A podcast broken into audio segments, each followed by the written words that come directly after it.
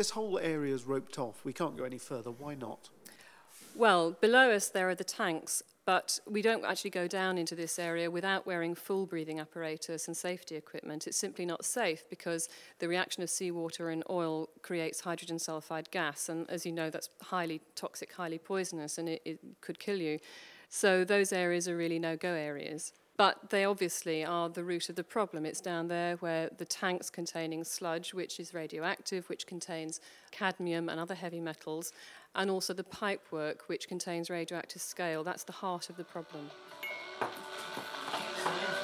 Tim Birch, you're coordinating this very public squat and a very public protest. What's motivated you to be here? Well, I've left my family, I've left my wife and my two children because we care about their future. I care about their future.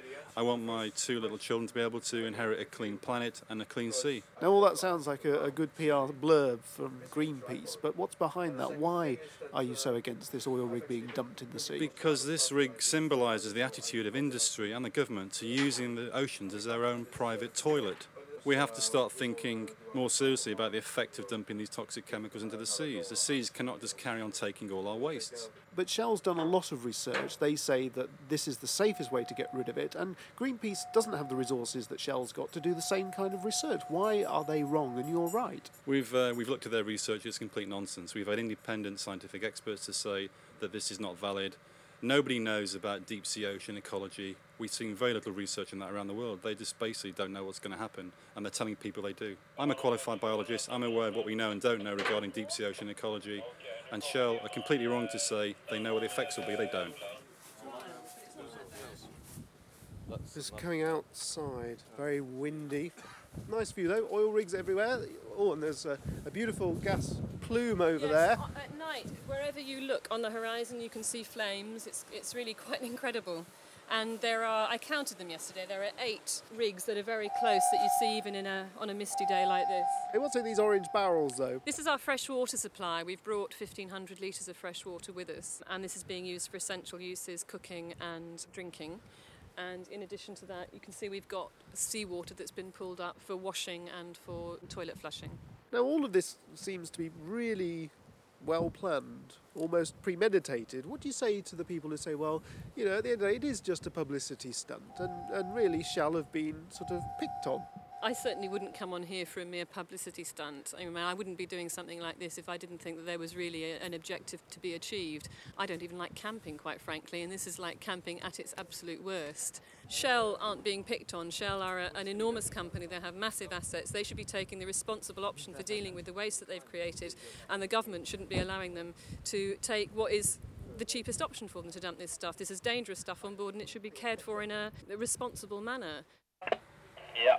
Standby. Moby Dick Brent Spar. Yeah. Uh, maybe if you get time, you could spare a handheld or two, but I'm uh, VHF, but obviously only if you have time over. As I look around the rig, what I kind of begin to notice is that there just seems to be so much stuff that either could have been taken off and reused or taken off and dumped somewhere else. Well, if you look around, you will find, for instance, uh, many big batteries still full with acid.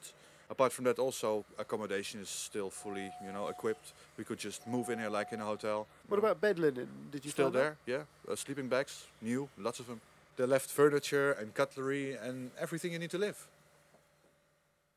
We're going round. The whole place is a column in effect, yeah. so we just go round and round and round. Yes, it's very easy to get lost. I'm not used to having a circular corridor. Those we've just passed all of the cabins. The internal cabins we're not using for sleeping, but we're using for storage of a lot of our stuff, like life jackets. And areas like this, we have hammers and stuff. In, in here, we've got uh, somebody with a telephone, is it? We have a telephone set up, we have a fax machine in operation, we have computers, printers, and so on, and we have a VHF radio in there. Nice early kiss. it was great. You should try going down on the winch yourself. It's quite fun. Oh, really? Yeah. I'm not sure which which frightens me more, the winch or the ladder.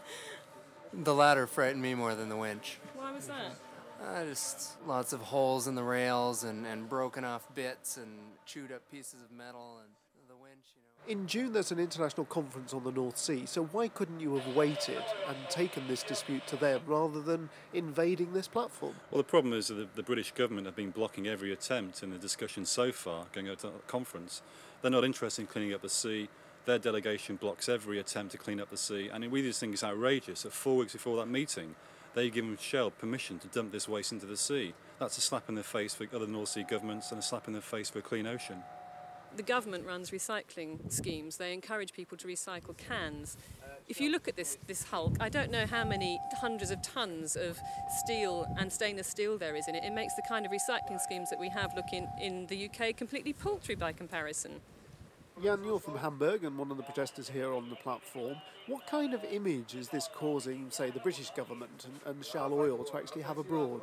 Well, I think, again, it is seen as an example where Great Britain is setting a bad example. Uh, in Germany and in Holland, there, I know that there are uh, protests of the government, and in the media, this is quite big. Even in America, they dispose of this kind of rigs on shore and they don't sink it in the ocean. So, no, this is the cheapest solution for Shell and it is the worst solution for the environment.